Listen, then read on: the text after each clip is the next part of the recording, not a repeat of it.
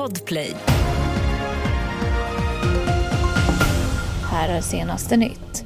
Miljöpartiet svänger om NATO-frågan och beslutade för en stund sedan på kongressen att inte driva frågan om ett utträde ur försvarsalliansen den dag Sverige blir NATO-medlem. Men kongressen sa samtidigt nej till motioner om att acceptera NATO-medlemskapet.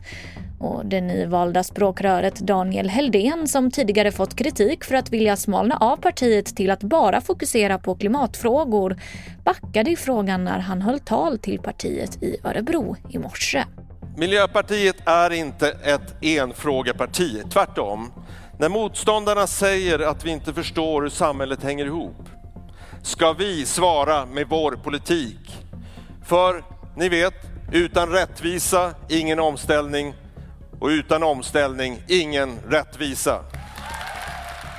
I Madrid gick 170 000 spanjorer ut på stadens gator igår för att demonstrera mot regeringens beslut att ge amnesti till katalanska separatister och ett ökat regionalt självbestämmande.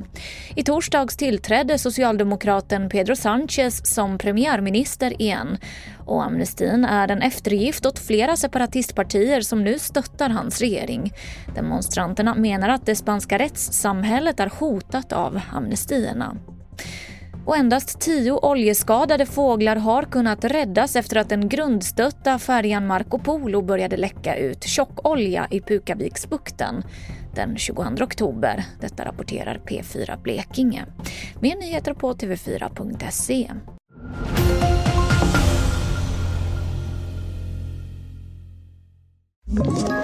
Ett poddtips från Podplay.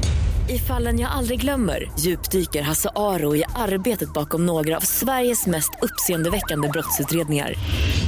Går vi in med hemlig telefonavlyssning och, och då upplever vi att vi får en total förändring av hans beteende. Vad är det som händer nu? Vem är det som läcker? Och så säger han att jag är kriminell, jag har varit kriminell i hela mitt liv men att mörda ett barn, där går min gräns. Nya säsongen av Fallen jag aldrig glömmer på Podplay.